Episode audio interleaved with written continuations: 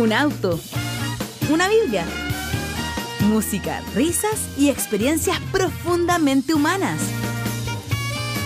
Bienvenidas y bienvenidos al podcast, un viaje para hermenautas. Podcast con el pastor Emiro Ochoa.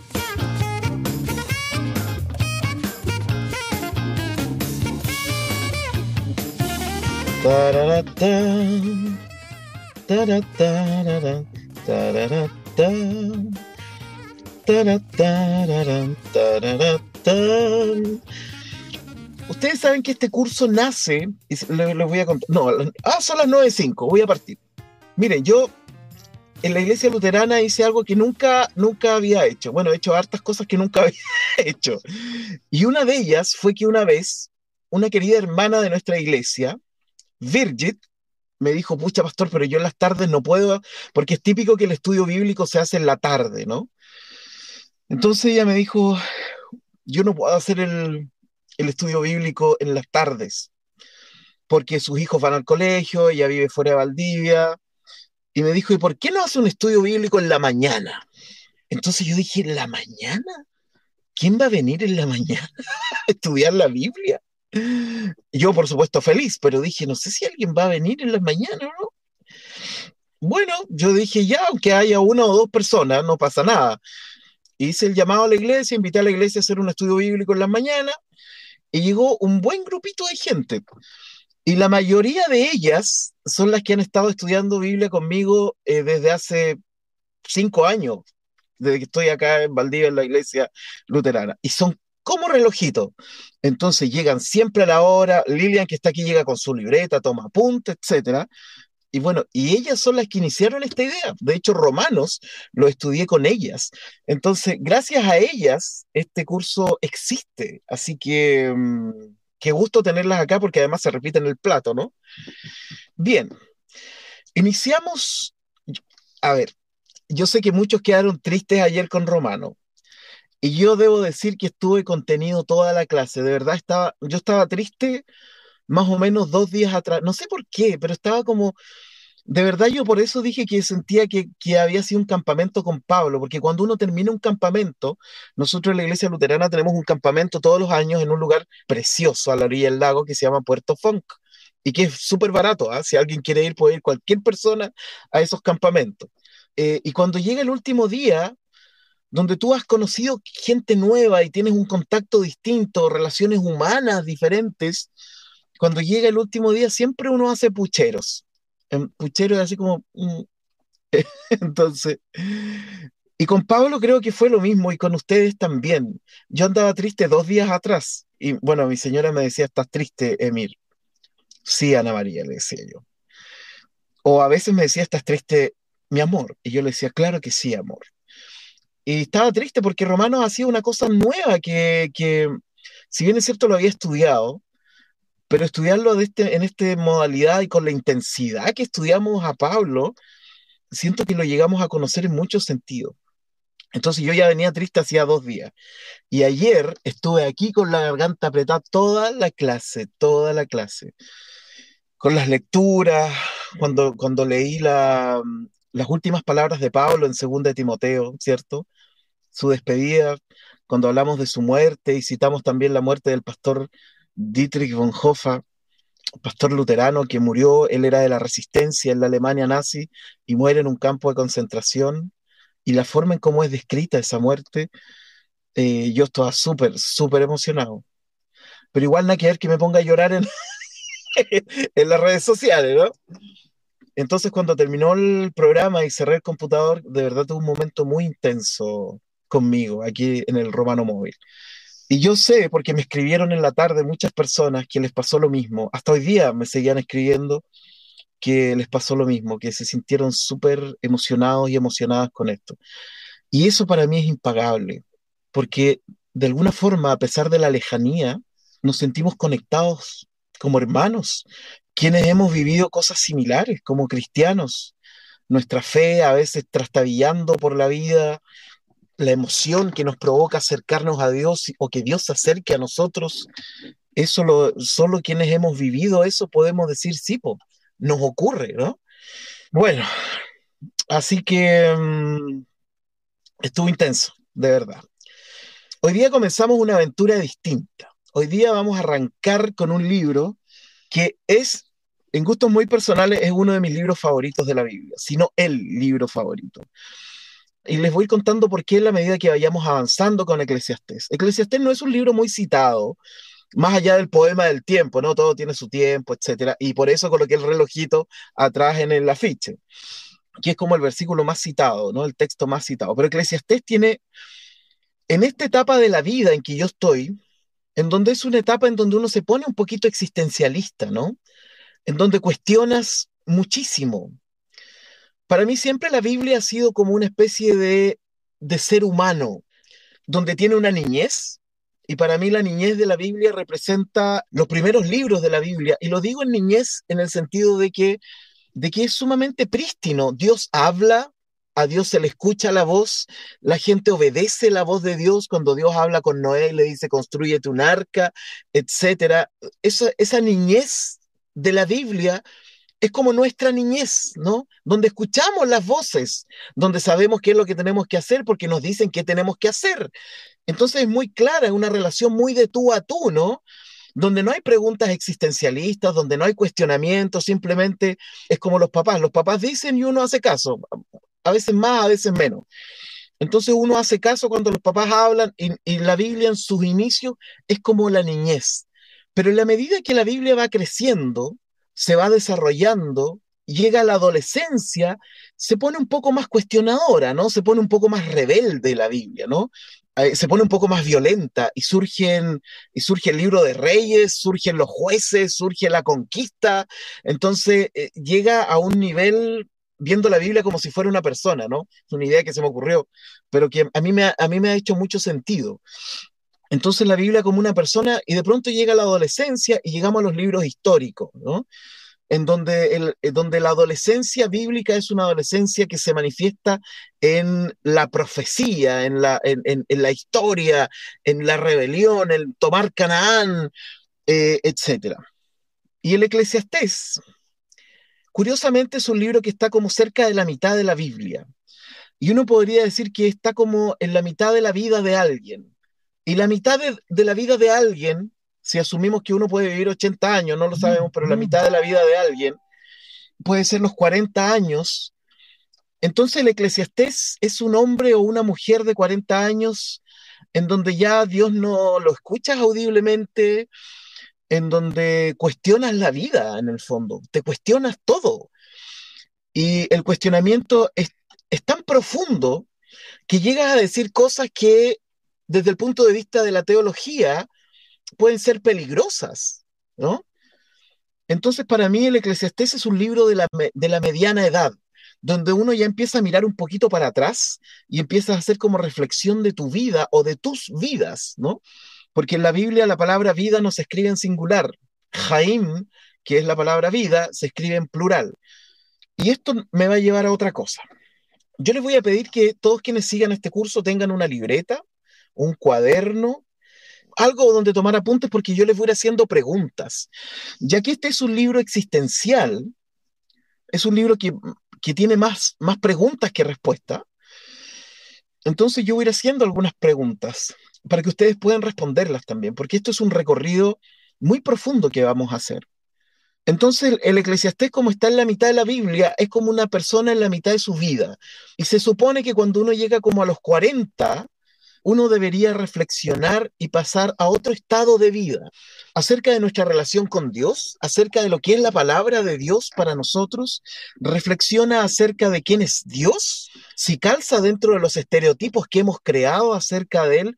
Y por eso los cabalistas decían que un hombre solo puede estudiar la Kabbalah a los 40 años, porque se supone que ya tiene que haber vivido una vida, 40 años representan una generación.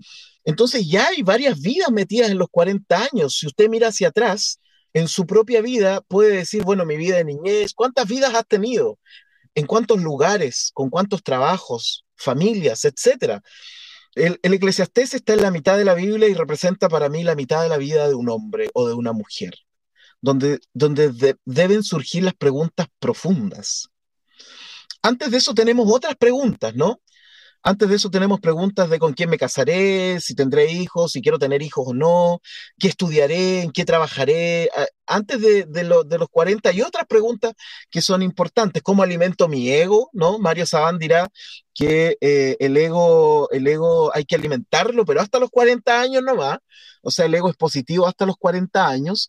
Entonces uno se hace distintas preguntas como para la, para la supervivencia en este mundo, ¿no? Y para su trascendencia trascendencia biológica o, trascendencia eh, en nuestras obras, ¿no?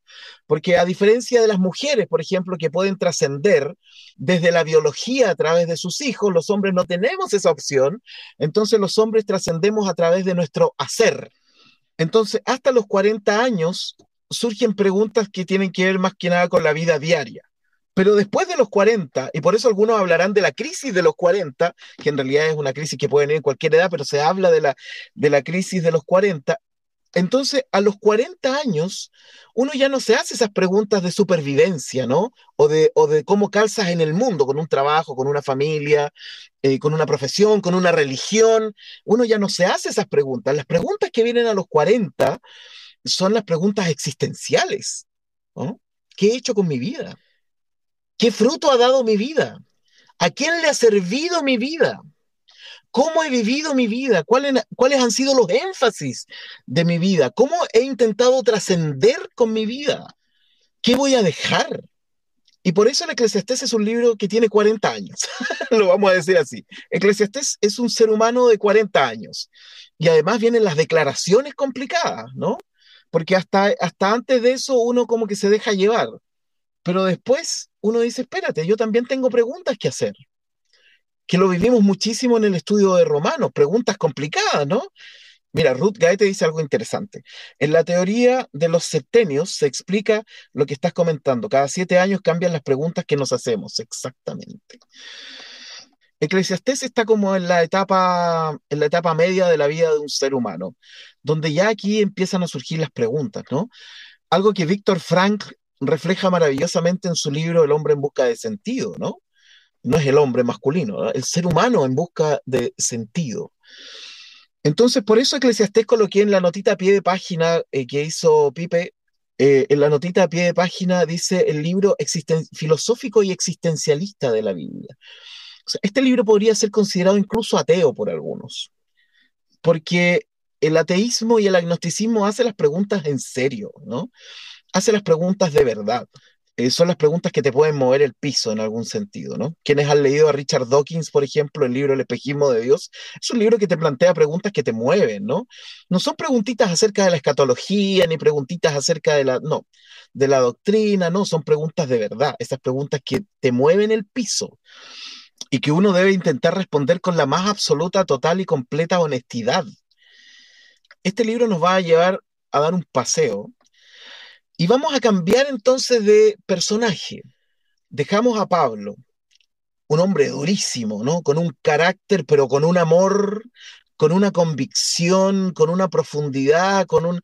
Es un hombre que no, se, no, no le da vuelta a las cosas, ¿no? Lo dice todo directamente, pero en otro contexto, ¿no? Pablo es un teólogo, pero es un teólogo de campo, no es un teólogo del balcón. Cuando a nosotros nos enseñan teología, siempre nos hacen pensar en esa diferencia.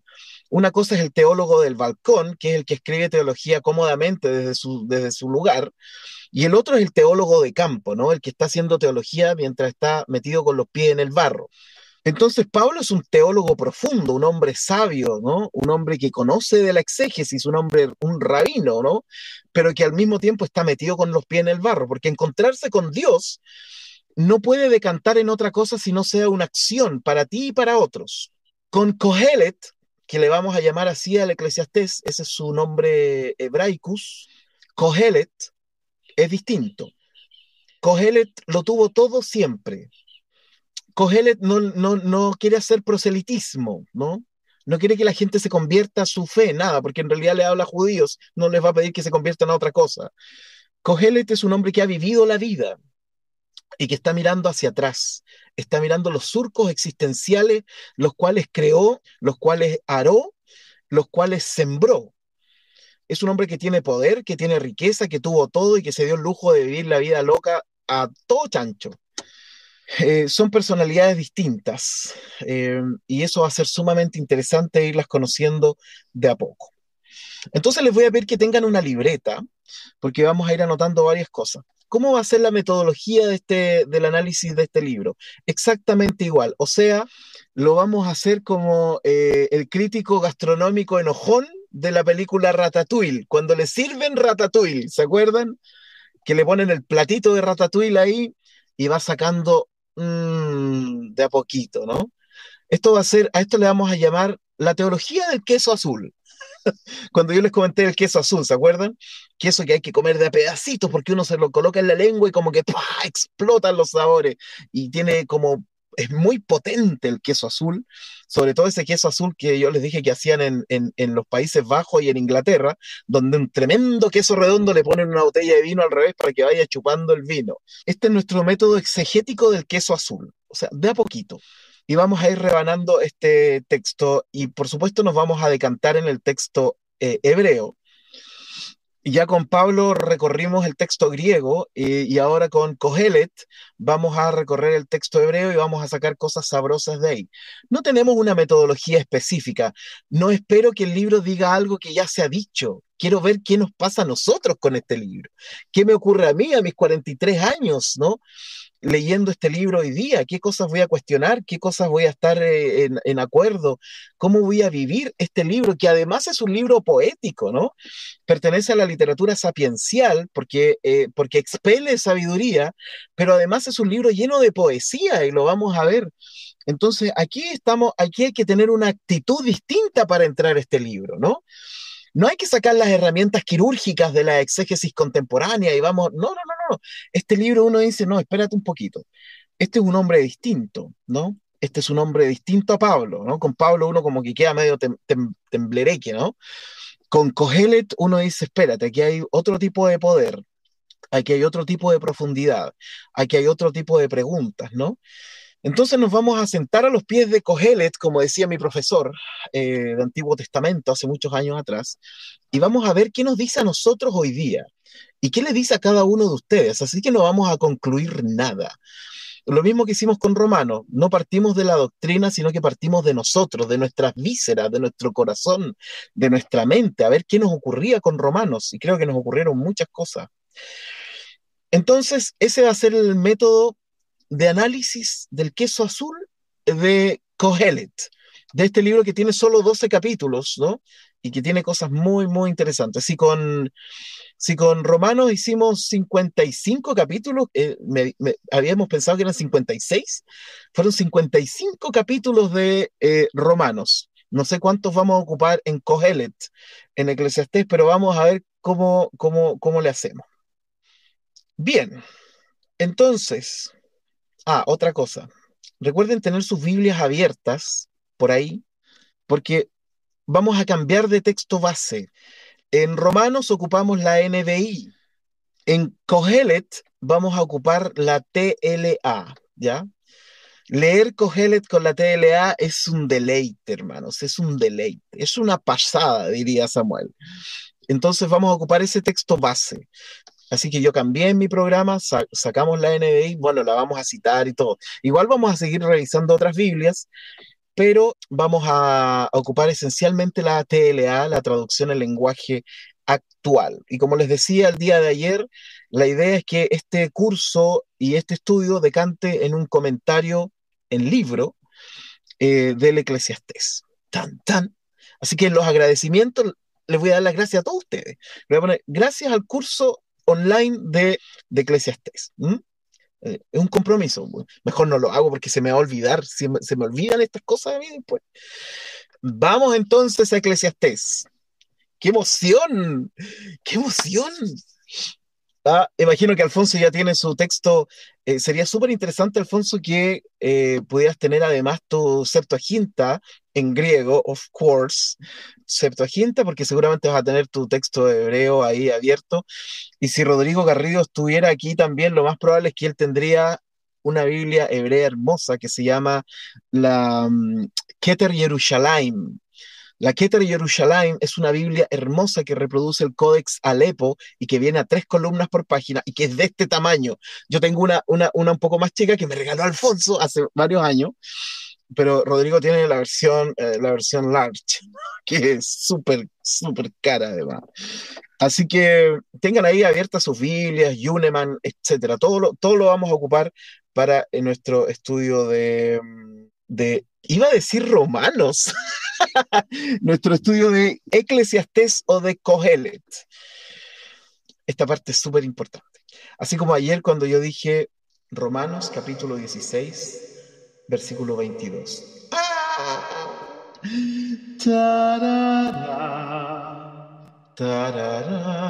Era el último que leíamos de Romanos. Y ahora leemos Eclesiastés capítulo 1, versículo 1. Y dice así. Divrei Kohelet ben David Melech Birushalayim. Esto habría que cantarlo, ¿no? Divrei. Me encantan los árabes cuando cantan. Divrei Kohelet ben David Melech Birushalayim. Así dice. Y si lo leo en hebreo no es para quebrarme, ¿no? No es para decir, ay, él. Hablando de eso, parte la otra semana un curso de hebreo, conmigo. Eh, pero no es para eso, es para que sientan el sabor de la lengua del Antiguo Testamento. Divrei Kohelet ben David, Melech, Birushalayim. Así suena. Palabras de Kohelet, por eso este libro se llama Kohelet, ¿no? Palabras de Kohelet Ben David, Ben David, ¿no? Hijo de David, Melech, rey. Apréndanse estas palabritas, anótenlas ahí. Son palabras que aparecen muchísimo en la Biblia. Divrei Kohelet. Kohelet es el nombre de Eclesiastés. Divrei Kohelet Ben David, Melech, rey. Birushalayim. Birushalayim, ¿usted le suena a Jerusalén? Claro, en hebreo Jerusalén se llama Yerushalayim. Y aquí dice Birushalayim porque está con una preposición inseparable, con una preposición que significa en Jerusalén. Entonces, si lo traducimos esto, serían palabras de Cogelet, hijo de David, rey en Jerusalén. Alfonso Cervec no se, dio rápidamente a la tentación y dice, en mi computador tengo The Word, con la Septuaginta, el texto más orético y una Biblia en español. La Septuaginta dice rey de Israel en Jerusalén. Bien, con aparato crítico y todo. Debo decirles que ya que se están quebrando todos con sus Biblias, debo decirles que además vamos a ocupar como texto fundamental la Biblia hebraica quinta, en su edición número no, me acuerdo cuánto, que son los Megilot, donde aparece Eclesiastés con la Masora Magna y la Masora Parva. Entonces ya le leí el texto eh, hebreo del versículo 1. Palabras de Kohelet, hijo de David, rey Melech, Birushalayim, en Jerusalén. Eso lo puede anotar porque suena hermoso, ¿no? Que me encanta cómo cantan los árabes. Vamos con la palabra 1 si esto no va a ser palabra por palabra, si no, no vamos a terminar nunca y el libro va a salir en 20 años. Ruth Gaete dice, algunos dudan de que la autoría sea de Salomón. ¿Qué opinas tú? La verdad, querida Ruth, es que no lo sé. sí, no es un... Eh, les puedo recomendar bibliografía, ¿no? Si quieren eh, explorar un poco, un poco eso. Yo quiero pensar que era Salomón. Eh, históricamente no, está, en, los textos bíblicos nunca vamos a estar muy seguros de que un libro sea de quien dijo que dice que es, ¿no? Eso no ocurre. Entonces, pero yo quiero pensar que es de Salomón en ese sentido. Miren, voy a ser conservador en algo que sea conservador. Voy a, quiero creer que lo escribió Salomón eh, el libro. Entonces vamos a referirnos a él, gracias Ruth por tu pregunta. Nos vamos a referir a Cogelet como el sabio Salomón, ¿ya? Como el sabio Shlomo. Bueno, la primera palabra son palabras en plural, ¿no? Las palabras de el Kohelet. Aquí nos tenemos que, tenemos que tener una inmersión directa respecto a lo que significa palabras. En el mundo oriental, la palabra es algo, algo físico, ¿no? En el mundo del, lejano oriente, ya sean árabes, arameos, sirios, eh, hebreos en la antigüedad, la palabra es un hecho, no es, simplemente un acto de decir, no son simplemente contracciones de la glotis, ¿ya? Contracciones de, de, de la cavidad fónica, ¿no? Sino que lo que yo digo es un hecho y es un hecho palpable, ¿no? Esto es sumamente importante, por eso cuando nos detenemos en esta palabra divrei, que son palabras de, eso significa estar en una relación constructa con la palabra que viene después. Cuando yo digo divrei, palabras de, estoy diciendo lo siguiente, que no son solo palabras, sino que son acciones. Por eso en la antigüedad el contrato se cerraba diciendo bien, que así sea, y se daban la mano, se agarraban ciertas partes del cuerpo también cuando querían jurar algo, pero este es horario de, este horario de niños, así que no lo vamos a decir, pero literalmente era eso. Las palabras en el, en el antiguo cercano oriente no son meras palabras. Entonces, esto es sumamente importante porque las palabras de Salomón, las palabras de Shlomo, no son meramente palabras, son acciones que él realizó. Tus palabras son tus acciones en la mentalidad de la Biblia. No son meramente sonidos. Nosotros hoy día que emitimos tanto sonido, hay personas que emiten tanto ruido, ¿no? Que con sus palabras emiten tanto ruido, pero que ese ruido, ese ruido nunca decanta en algo real. Entonces, Salomón, Shlomo, su nombre hebraico, cuando comienza este libro, lo que él va a hacer no es decirnos sus palabras, él nos va a decir sus acciones cuyo eco serán sus palabras. Lo que yo quiero decir con esto es que nuestras acciones son un eco en retrospectiva de nuestras palabras, que son a su vez un eco en retrospectiva de nuestros pensamientos. ¿Por qué? Porque en la Biblia, cuando en Génesis 1 dice, y dijo Dios, Vayomer Elohim, cuando dice y dijo Dios, dijo Dios y se hizo. No hay un espacio, no hay un, no hay un tiempo entre eso. Es decir, la voluntad de Dios, su pensamiento, su palabra y la cosa dicha con la palabra es un hecho inmediatamente, inmediatamente. Por eso yo, cuando conversábamos hace tiempo eh, en la clase de Romanos, les decía, ¿por qué yo no, le, por qué no les creo a, a, las personas que les encanta hablar de la ira de Dios o que les encanta hablar del infierno porque son puras palabras nomás, si uno se da cuenta. La gente se da cuenta cuando uno, uno solo mueve la boca y emite sonidos, porque nosotros, los humanos, a diferencia de Dios, nosotros pensamos una cosa, decimos otra, y el hecho puntual a veces ni se hace. O sea, no hay ninguna relación en esta, en esta frecuencia mente, palabra, cosa. En Dios eso no ocurre así. Mente, palabra y cosa es así, rápidamente. Vayomer Elohim, y dijo Dios, Vaihi Or, sea la luz, ¡pum! Y fue la luz. Por eso, nuestras creencias no deben ser dichas. Nuestras creencias deben ser actos. Yo no debo decir lo que creo. Yo debo mostrar lo que creo. Por eso cuando analizamos nuestra, nuestro protestantismo desde el que debes solo creer, debemos mirarlo desde toda la perspectiva. Debemos mirarlo desde la perspectiva de la filosofía judaica. No es solo decir yo creo, en la perspectiva del Antiguo Testamento y del Nuevo Testamento y la mentalidad judía, eso no existe. Uno no dice yo creo nomás, ¿no? ¿Por qué? Porque el ejemplo primario es Dios. Y Dios no piensa algo y esta cosa no ocurre. Dios no dice algo y sonaron grillos. Dios dice algo, Dios piensa algo y eso fue hecho al tiro. No hay un lapso de tiempo entre el pensamiento, el habla, la voluntad, ¿no? La voluntad, el habla y la acción, o el, acto realizado, o la cosa creada. No hay una diferencia temporal en Dios. Entonces, en la medida que nosotros nos queramos acercar a Dios, tenemos que acortar la brecha entre voluntad, pensamiento y acto.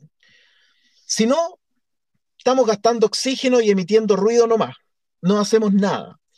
A mí no me impresiona la gente que me diga lo que cree, para nada, que crea lo que quiera.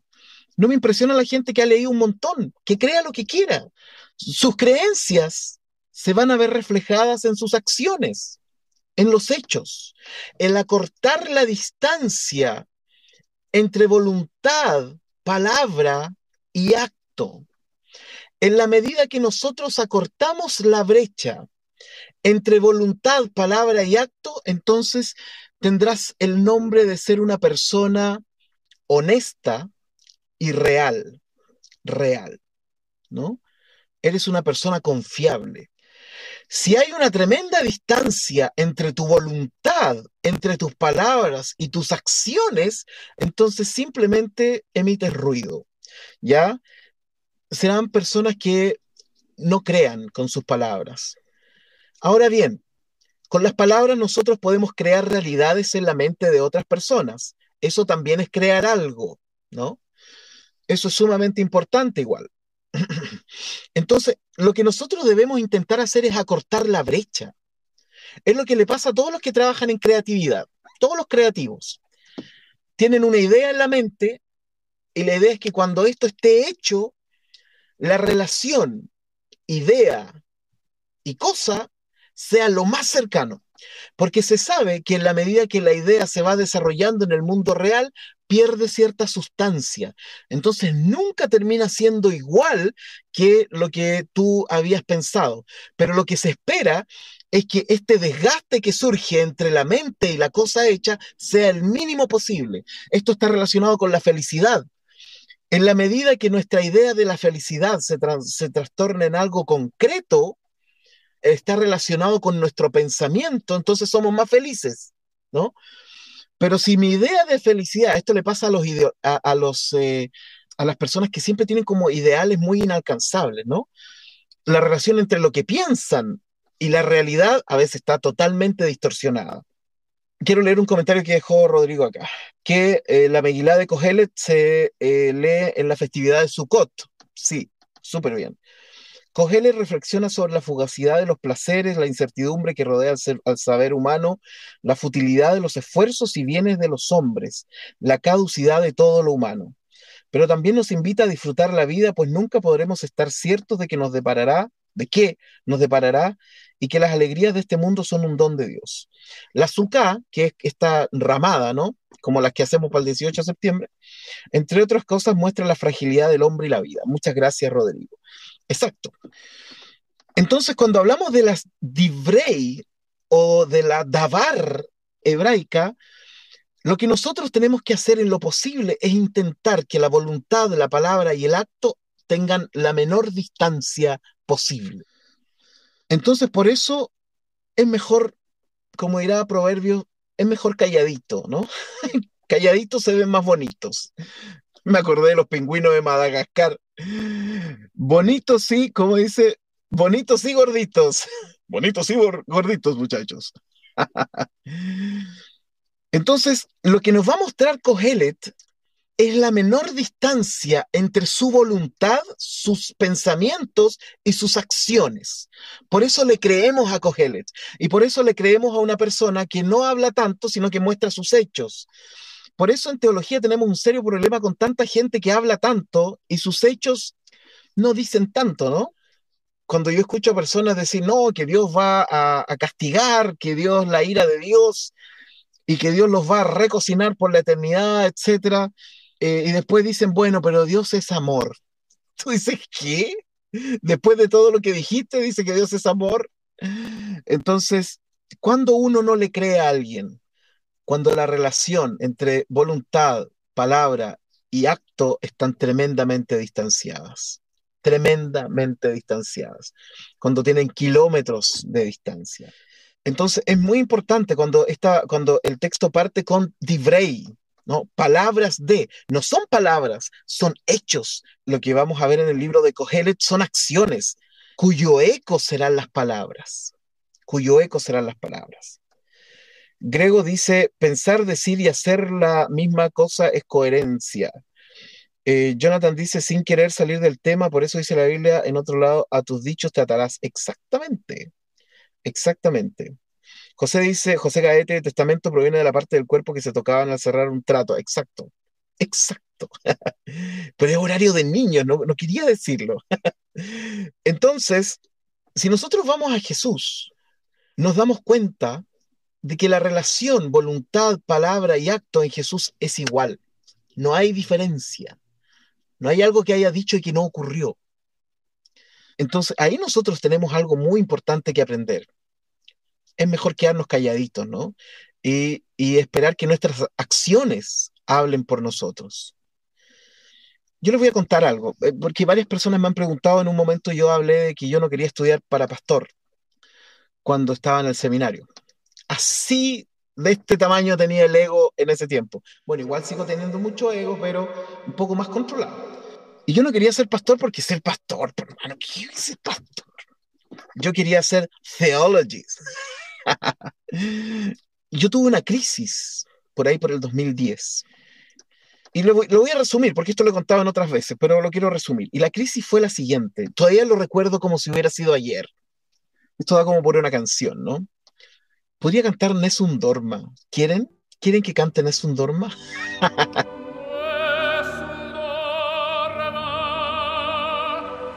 Recuerdo que estaba, estaba leyendo en un lugar el Nuevo Testamento, no recuerdo qué parte. No quería ser pastor, no me interesaba ser pastor. Entonces estaba leyendo el Nuevo Testamento y yo predicaba y yo enseñaba y etcétera, ¿no? Eh, lo que muchos hacen el día de hoy, si para muchos esto es una profesión. Entonces para mí era una profesión, igual entretenido, ¿no? Predicar, enseñar y todo, porque tiene cierto, te, te paras por sobre es cierta idea extraña que uno tiene de sí mismo. Y recuerdo que estaba leyendo el Nuevo Testamento y como decimos en Chile me cayó la teja. Y de pronto me di cuenta de lo hipócrita que había sido. Qué hipócrita había sido. Estudiando los textos originales, hebreo, griego, arameo, etc. Masticando distintas eh, exégesis, dándomelas de algo y recuerdo que quedé como, fue como un golpe que recibí. Porque la pregunta que me hice fue, no puedes ser tan hipócrita, Emir. No puedes estar leyendo el Evangelio que habla de un Jesús que sale hacia otros, para estar con otros, para acompañar a otros. Y tú, hablando de la Biblia, sin hacer nada de eso. La verdad es que me traté súper mal son cosas que si yo le digo a usted ahora dirá, bueno, esto en realidad es lo que uno siempre se dice, ¿no? Pero en ese momento son esos momentos existenciales donde uno dice, chuta. Y, me sentí tan mal. Yo dije, ¿cómo puedo ser tan hipócrita? Hipócrita viene de la, de, la, máscara que se ponían los actores griegos. ¿Cómo puedo, ¿Cómo puedo pretender enseñar si no me interesa la gente? Entonces lo que ocurrió en ese día fue darme cuenta que la relación entre voluntad, palabra y acto estaban totalmente desasociadas. Una estaba en un país, otra estaba en otro país, no tenían nada que ver una con otra. Y me di cuenta que no podía ser así.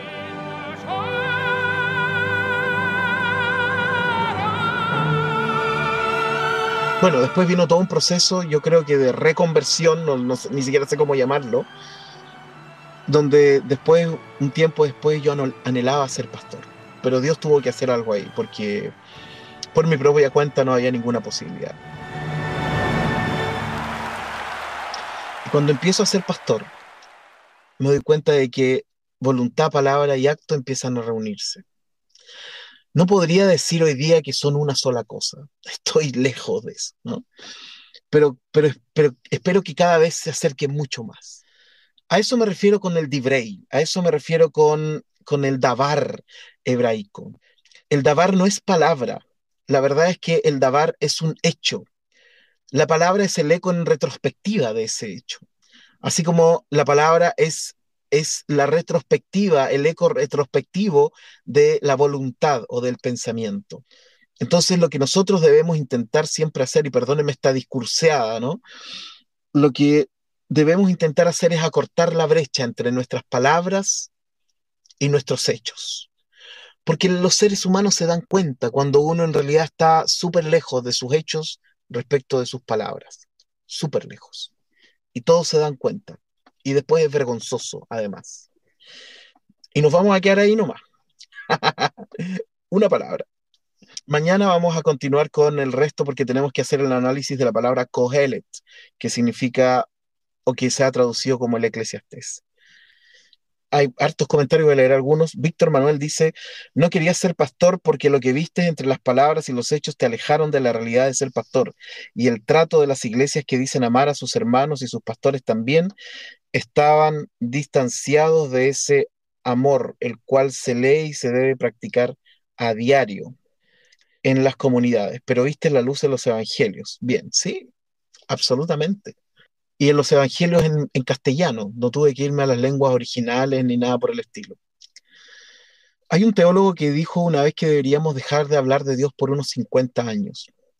Y a veces yo mismo me encuentro hablando tanto de Jesús y del amor de Jesús y del amor de Dios que a veces siento que ha perdido toda ha perdido todo su sabor. A veces siento que no debería hablar tanto de Dios y de Jesús. Lo digo como pastor. El otro día se lo dije a una hermana de una iglesia y que dijo, ¿qué? Y de verdad, yo creo que hemos hablado tanto del amor que hemos transformado el amor en una cuestión hasta desagradable. Hemos hablado tanto del amor de Dios que para mucha gente hablar, escuchar hablar de eso hoy día es desagradable. Porque hablamos del amor y la verdad es que pisoteamos el amor. Excluimos, distanciamos, diferenciamos, condenamos, obstruimos, aprisionamos, encarcelamos, matamos. Y a veces cuando escucho hablar del amor de Dios, digo, ah, basta, por favor, de verdad, basta. No quiero escuchar hablar del amor de Dios. Quiero ver dónde está el amor de Dios. Esa es la relación del divrei, del davar de Dios. Amén. Bueno, esto entonces será la clase 1, que también será la introducción del curso de Cogelet. Como ustedes se habrán dado cuenta, hay otra, otra cosa acá, ¿no? Hay otras reflexiones. Cogelet se debe leer más lentito, ¿no? Cogelet se, se debe leer mucho más lento. Se debe masticar, se debe mirar, se debe apreciar, debemos dar cuenta que nos va pasando a nivel sensorial, emocional, cerebral, mental, racional, etc. Es un rico queso azul que hay que comer despacito, como dice la canción. Despacito. Ya, les mando un abrazo gigantesco. No sé si alguien escribió algo más aquí. Bueno, compartan esta clase con todas las personas que se quieran sumar, ya, porque hay muchos que cuando ya no agarran el primer capítulo dicen, no, pucha, ya no. Entonces, este eh, primer capítulo envíenselo a quien ustedes quieran y que crean que les pueda servir este viaje que vamos a hacer por el Eclesiastés. Y nos eh, encontraremos mañana, que es Shabbat, estudiando la Biblia en Shabbat. Maravilloso. Les mando abrazos gigantescos, llenos de cloro gel, por supuesto, abrazos a la distancia. Me despido de nuestros amigos de Facebook y nos encontramos mañana, si Dios quiere, en la mañana. Un saludo para todos nuestros amigos que nos siguen en Chile y por supuesto de todos aquellos hermanos y hermanas que nos siguen desde otros países. Es un honor que estén en este salón virtual compartiendo, comentando, reflexionando, dialogando, eh, masticando estos libros de la Biblia, sobre todo este libro tan bello. Un abrazo, bendiciones.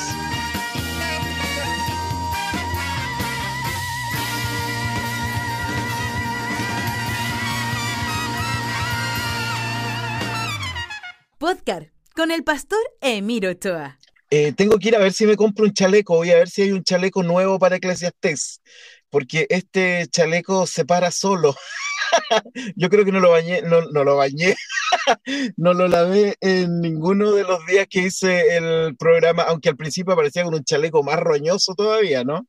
Son mis chalecos chilotes, estos chalecos de abuelito, ¿no? Eh, eh, me encantan estos chalecos con los lentes abajo, es toda esa onda de la crisis de los 40, es cuando ya te empiezas a hacer las... Es en serio que me están llamando por teléfono a esta hora.